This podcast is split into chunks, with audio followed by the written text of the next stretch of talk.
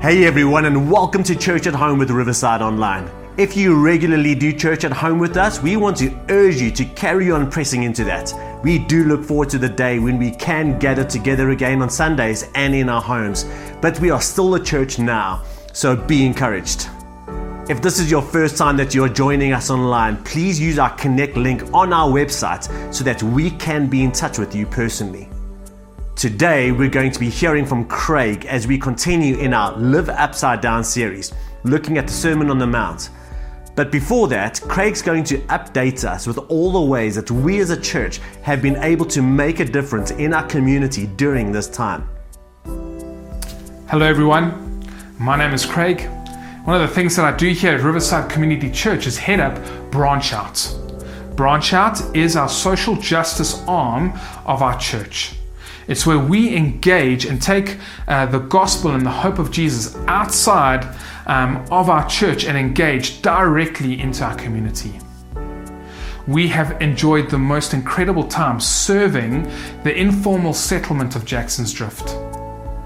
I want to say thank you so much to everybody who has participated in giving towards our relief efforts to those who are really battling because they've lost their income due to COVID 19 we have put together uh, nearly 500 food packs that can feed a family for a week.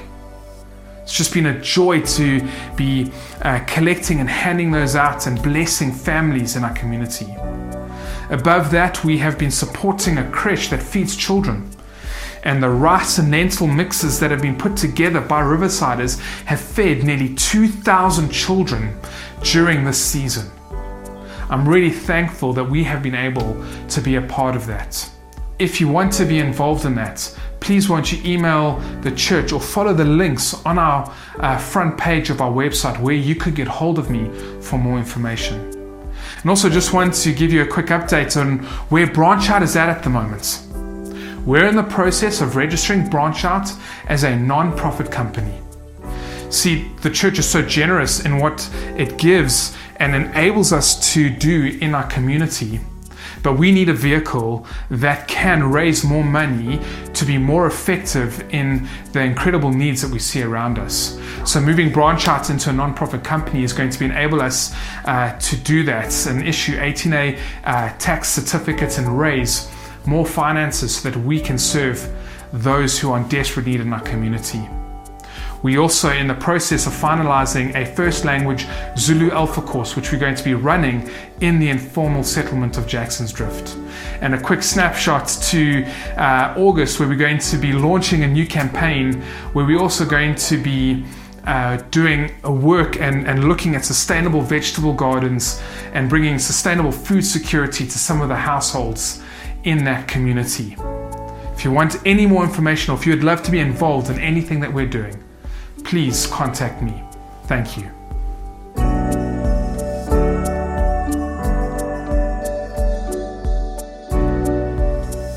My wife Inez cooks breakfast for us as a family every single day. It's really a treat to uh, get up and know that she's cooked breakfast, but uh, two to three times a week she cooks oats. Now, that might not seem like a big deal for you, but I dislike oats really when I get down at the table and I, I see uh, what's for breakfast, uh, I start to eat it with long teeth. Now, I love food. There's many things I love to eat, but oats is something that I just struggle to get down. And having small kids at the table, I just have to put on a brave face and chew through it uh, and get it down. Now, I know it's good for me. I know the benefits of having uh, some nice steel cut oats in the morning for breakfast, but I battle to eat it. I often find that scripture is exactly the same. See, some scripture is just so easy to read.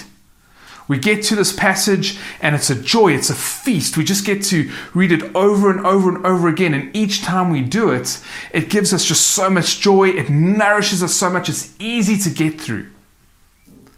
But then I find there's some scriptures that are like a bowl of oats for me. They're just hard to get through. When I, I come across it, I go like, oh man, not this passage. And I know they're harder. Uh, they expose more in me, and I don't always like uh, to dig into these passages. Today's passage is like that. You're going to see now as we read it what I mean. And so, as you're taking part in church online, why don't you grab a Bible and read with me in Matthew chapter 6. We're doing a series called Living Upside Down. It's a Sermon on the Mount where Jesus is teaching uh, his followers. And this is what it says. So, Matthew chapter 6, verse 16. When you fast, stop there. This is what I mean. Man, when I hear that, I just want to immediately kind of like shut down and cringe because there's just something about this that I just like, oh, not again. You know, as Christians, we don't always like to get asked some of these questions like, where are you reading in your Bible? How is your prayer life going? Are you giving? You know, do you fast? And some of these disciplines are hard and we don't like to hear about them, we don't like to read about them because we realize that sometimes what we see in Scripture doesn't match up with our lives. I'm going to be honest with you. I battle with fasting. I get hangry, I get grumpy. When my family knows that I'm embarking on a time of fasting, everybody gets a little bit nervous because of how hard I find it. And I'm sure it is the same for you. It's just one of those habits that those of us who follow Jesus just generally struggle with. It's not something that we look forward to because it is tough.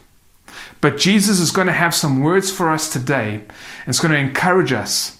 And my prayer for us during this church online session is that by the end of it, we're going to be incredibly encouraged by the words of Jesus and think very differently around a spiritual discipline, and particularly this spiritual discipline of fasting. So let's go back and read the whole uh, section of Jesus' teaching on fasting. So he says, When you fast, do not look somber as the hypocrites do, for they disfigure their face uh, to show men they are fasting. I tell you the truth, they have received their reward in full. But when you fast, put oil on your head, wash your face, so that it will not be obvious to men that you are fasting, but only to your Father who is unseen. And your Father uh, who sees what is done in secret will reward you. So, what I love so much about what's happening in the Sermon on the Mount with what Jesus is teaching is again, he's flipping everything upside down and he is exposing our hearts. And so we see straight away in this passage, like what Steve did in last week's online session, is Jesus exposes uh, two types of people. The first one is the external religion what Jesus calls here the hypocrites. In some places, he calls them the Pharisees, people who externally show a behavior, but it isn't from the heart. So that is personal type number one. And type number two is the person who internally understands the heart of God and fasts for Jesus alone. And so that leads us to uh, the first question that I want to pose to you Why do we do the things that we do?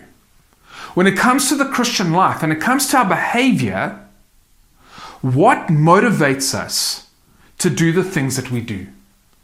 Jesus is concerned about our hearts, and he brings this up time and time again.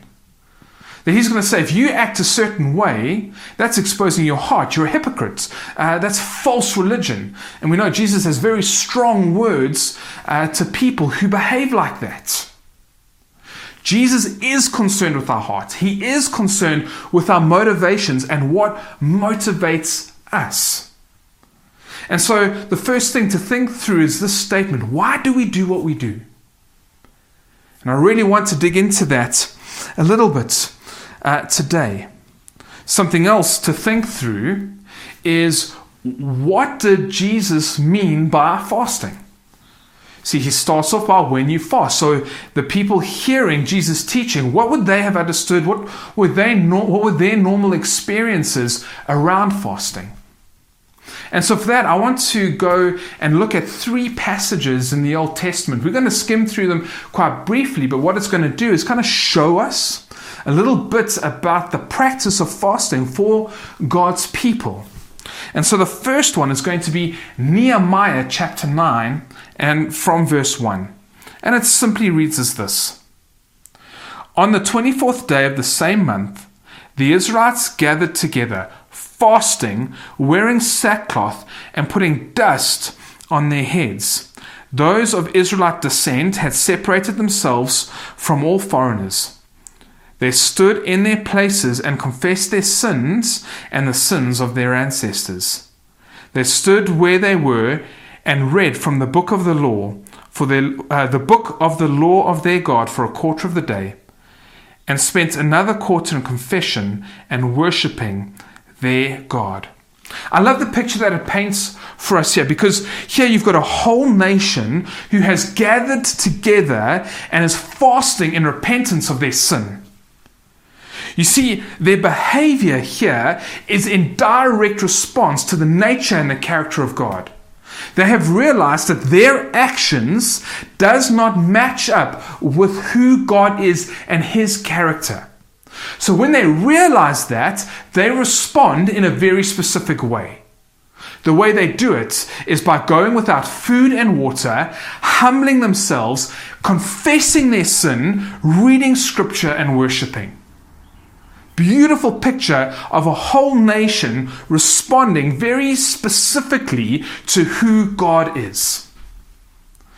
The book of Esther, again in the Old Testament, gives us a picture of something like that as well. The nation of Israel, the, the Jewish people, are under huge threat. And so, what they do is they respond by having a fast. They fast and they pray. What's so significant about that is they also act with huge faith. So their behavior is informed by the nature and character of God. They trust Him, they come before Him, they give up food and water, they spend the day praying and seeking the Lord and step out in faith. They know God is going to act on their behalf. And another one is Isaiah chapter 58. Now I'm going to read uh, nine verses from Isaiah 58, and this is an incredible passage. One that speaks so much into the heart of God when it comes to fasting. Here's what it says from verse 1 Shout it aloud, do not hold back. Raise your voice like a trumpet Declare to my people their rebellion, their rebellion, and to the descendants of Jacob their sins. For day after day they seek me out. They seem eager to know my ways, as if they were a nation that does what is right and has not forsaken the commands of its God. They ask me for just decisions and seem eager for God to come near them. We have fasted, they say, and have you not seen it? Why have we humbled ourselves and you have not noticed? Yet on the day of your fasting, you do as you please. And You exploit all your workers. Your fasting ends in quarreling and strife, and in striking each other with wicked fists. You cannot fast as you do today and expect your verse, voice to be heard on high. Is this the kind of fast I've chosen? only a day for people to humble themselves? Is it only for bowing one's head like a reed and for lying in sackcloth and ashes? Is that what you call a fast, a day acceptable to the Lord? Is not this the kind of fasting I have chosen? To loose the chains of injustice and untie the cords of the yoke, to set the oppressed free and break every yoke. Is it not to share your food with the hungry and to provide the poor wanderer with shelter? When you see the naked, to clothe them and not to turn away from your own flesh and blood? See, then your light will break forth like the dawn, and your healing will quickly appear. And your righteousness will go before you, and the glory of the Lord will be your rear guard. Then you will call, and the Lord will answer. You will cry for help, and he will say, Here I am. Now, this is a, a heavy passage, and uh, we've read a lot of it, and uh, unfortunately, we can't uh, dive too deeply in it. But just to make clear, the writer, the prophet Isaiah, is not slamming fasting. He's not saying throw fasting right out the window completely. What he's drawing our attention to is the same thing that Jesus was doing. Why do we do what we do? What are our motivations for fasting? Is it so that people see us? Is it so people can go, wow, look how religious you are, look how disciplined you are, look how devoted you are to the ways of the Lord? Or is it an internal motivation that doesn't care what people see, that doesn't care that people know or don't know what we're doing in private, but is only concerned about our hearts matching up and lining up with the hearts of the Father? This is what Isaiah is saying here in this passage in Isaiah 58. See, I can go and do a fast for one day, three days, five days, seven days, and at the end of it, through great self discipline and efforts, gone without food for that time period. I can even be earnest and bring some things up to the Lord and I can pray and say, God, I need help on this. I need this decision. My family's struggling. My business is struggling. God, I need you to intervene for my marriage or my kids. You, you can be earnest in that. But the greater caution is, is it's even a waste of time if after that our lives are not changing and being conformed into the likeness of our Savior Jesus. See, the writer's uh, showing the heart of God here. There is no point to fasting if our lives are not changing and lining up with the heart of God. There's no point to doing any of this kind of spiritual devotion if we're doing it only for an outward result. See, if I fast, but then I don't treat my wife well, what's the point of fasting?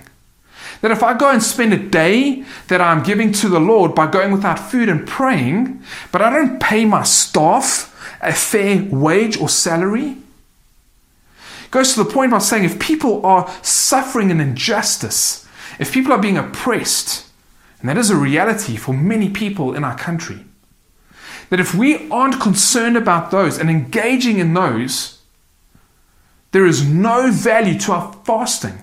God does not hear us. This is why I'm saying true fasting is when our lives are lining up with God's heart and the words that He has revealed to us in Scripture. That when we are matching all of that, that's when the promise coming at the back end of Isaiah 58 is going to come out. Then God hears us. Then He acts. This is, that's when you call and I say, Here I am. That's when our motivations are out of who God is. I want to be near to my Almighty Savior Jesus. And so I humble myself, I fast, I pray, and I line up with Him. But then my actions match His words. I'll say, Craig, sure, that's hard. That's really hard to hear because I'm nowhere near that in my faith. I want to say to you that that's okay. Because the question is, why do I do what I do? I'm not calling us to be super Christians overnight. What I am asking us to do, in light of the words uh, of Scripture, is to look deeply inward and to ask the hard questions. Why do I do what I do? And here's another thing Jesus mentions two types of people the one that's external, that's out there looking somber, looking for attention, uh, making sure people know that they're fasting. They're getting their reward right then and there. But the other one is private. It's internal, it's unseen by people and only seen by the Father, which generates the reward. The reward is the Father sees you. It's personal. Now, something that I've loved that this season has brought about is that it has uh, made me and many other people realize the value of who am I alone in my faith. And what I mean by this is that because of the restrictions, we've been stripped of so much of our corporateness as Christians. Now, the trap that people fall into with our corporate Christianity, which I value, and obviously scripture values, we must meet together. But we often fall into the corporate behavior. So I worship when I worship with other people. I listen to preaching when I listen with other people. I'll maybe pray in a life group setting or at church when I'm with other people. And what I found is that many individuals haven't developed a thriving, abiding, devotional relationship with the Father where they're alone. What I mean by alone is when you are withdrawn from everyone else. Who are you with Jesus with no one else around you on a regular basis? Where we have to do this by ourselves. Again, that's the motivation. Who am I? Well, I'm a follower of Jesus Christ. So why do I do what I do? Well, I have this incredible Savior, Jesus Christ who humbled himself and, and, became a man, dwelt amongst us, lived the perfect life, the life that I could never live, and then died the death that I deserved so that I could know the righteousness of God and be reconciled to the Father and become an adopted son and be in consistent relationship with Him. Steve, in our last online session uh, in the Lord's Prayer, said we call uh, God Abba, that's Father. What Jesus has secured for me is an intimate, personal relationship with Jesus. And so, because of that, I've got mechanisms which enable me to thrive in that relationship. And because Jesus sent the Holy Spirit, uh, and the Holy Spirit is transforming me more and more into the likeness of Jesus, I can use these mechanisms, these disciplines like prayer, and in this week, fasting, to actually match this. That it doesn't matter if you've been a believer for 20 years, 10 years, one month, that you can go and you can pray, you can fast, you can humble yourself, seek the Lord, and line up with Him and see that your actions start to be transformed into what we see in Scripture, that we're living it. It starts internally. so I really want to encourage us with that today. Now, how do we start to get practical about these things? So, uh, recently read a blog post by uh, a Christian uh, author and pastor called Tim Challies, and he outlines six uh, really concrete thoughts to help us think about fasting. And so, taking through the words of Jesus, looking at some of those Old Testament motivations for fasting, and how he's concerned about our hearts. And ultimately, we want to be motivated by who He is and what He has done to seek Him more and to have our lives match up with what we see and read and know about our Savior. So, as you're considering this discipline of fasting, as you've been hearing this online session, here are some six concrete thoughts to think about as you uh, process this. And the first one is this we fast freely. We are not bound by anything that forces us to fast. There's no prescribed time of the year, there's no time of the week or time of the day or anything like that uh, that prescribes how we should fast. We're under the new covenant, it is by grace, and so we do it freely out of who He is. That is our motivation when it comes to fasting. There's no right way or wrong way to do it. There's no uh, specific length of time. There's no right length of time. There's no wrong length of time. We are free in the way that we approach seeking the Lord. Number two is we fast humbly. Again, uh, we take this directly from the words of Jesus in Matthew chapter 6. we look normal. We make sure we look normal. You said, wash your face, put oil on your hair, go out to make sure that you don't draw attention to what's happening uh, in your private spiritual life as you are earnestly seeking the Lord. But humbly, inwardly, you are submitting yourself. There's that posture of humility as I'm on my knees, I'm on my face before the Lord, trying to seek Him and push into my faith and into my relationship with the Lord, as I'm opening up my heart and my ears to hear from Him, as I do the hard work with God, uh, molding myself and lining myself up with Him. See, the proper motivation behind our fasting is to have God as our reward rather than human approval. Number three is we fast seriously. Biblical fasting is not medical fasting. We're not fasting to lose weight. The reason we fast is because we are wanting to uh, seek the Lord in a greater way. I love this quote by Tim Challies. He says this Bodily speaking, prepare yourself for a fast the night before with enough rest, food, and water so that you will have strength to endure a fast. Spiritually speaking, set your mind upon the goal of your fast, seeking the Lord's help for the matter by which or for which you are fasting. Right? Fasting, we do it seriously we are seeking the Lord in a greater way. And so we do that by preparing ourselves for that. Number four is we fast evangelically.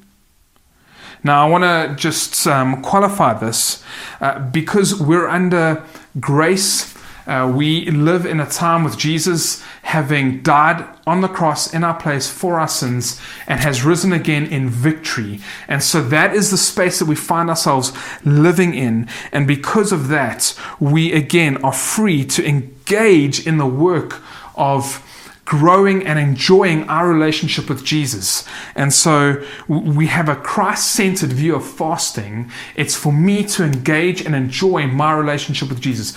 No other reason. And so obviously I'm seeking the Lord, um, I'm bringing things before Him, but it's based on the work of Jesus and what He has done as my motivation to enjoy that relationship to its fullest. And then number five is we fast earnestly. Again, this is uh, coming out of the previous points of being gospel centered or, or Christ centered. Just because we live in the victory of Jesus Christ over our greatest enemies of, of sin, shame, and death, we don't have a relaxed approach to spiritual disciplines. We have an earnest approach to them. We seek the Lord earnestly with a true motivation that I want to be uh, found in Christ alone, that I want to abide in Him. I want to be hearing and obeying. I want the Lord speaking to me. I want Him to be weeding out everything in my life that He doesn't enjoy, that doesn't match up with His heart. So, where I'm failing as a husband or failing as a father and, and I'm seeking the Lord on those things, I want to be earnest in hearing and reading and obeying. And fasting helps with that. And then number six is we fast prayerfully. So, fasting, if it's not done prayerfully, you're wasting your time. See, fasting is an outward act of an inward aspect. See, uh, and, again, I just love, again, quoting Tim Challies, this says, fasting is an aid and a help to pray. Fasting by itself is not good work. It's what we call an indifferent matter. Fasting is only a good work when it is linked with and to the purpose of prayer. This means that whether or not we fast, we can still pray. But if we do not pray, fasting is futile. And so here I want to encourage you that if you find the discipline of fasting hard, at least still be praying Fasting is a vehicle to really ramp up your time of prayer. It's a time where you remove distractions. It causes us uh, to uh, humble ourselves, as mentioned, to be before the Lord so that our lives match up with the heart of the Father.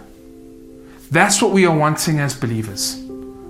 Again, it doesn't matter how long we've been a believer, all of us can be asking the questions of what motivates me? Why do I do what I do? Who am I with no one else around me?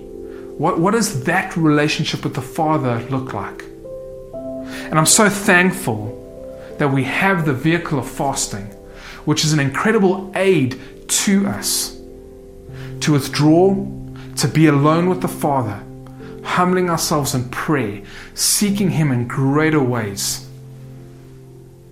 And so, I want to encourage you to think and be encouraged about this. The purpose of this is so that we can be thriving in our relationship with the Lord. We have everything available to us to make sure that we are engaging and thriving and enjoying to the fullest our relationship with the Father. Now that you've heard the online session, I really want to encourage you to take some time and to pray together. If it's just you by yourself or with your family, and use uh, these prompts uh, to guide your time of prayer.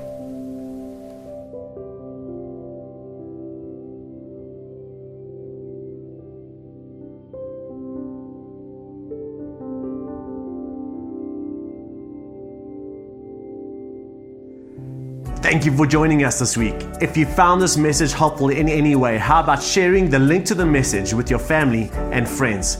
Please also stay connected with us on our various social media platforms and our church app. Have a great week.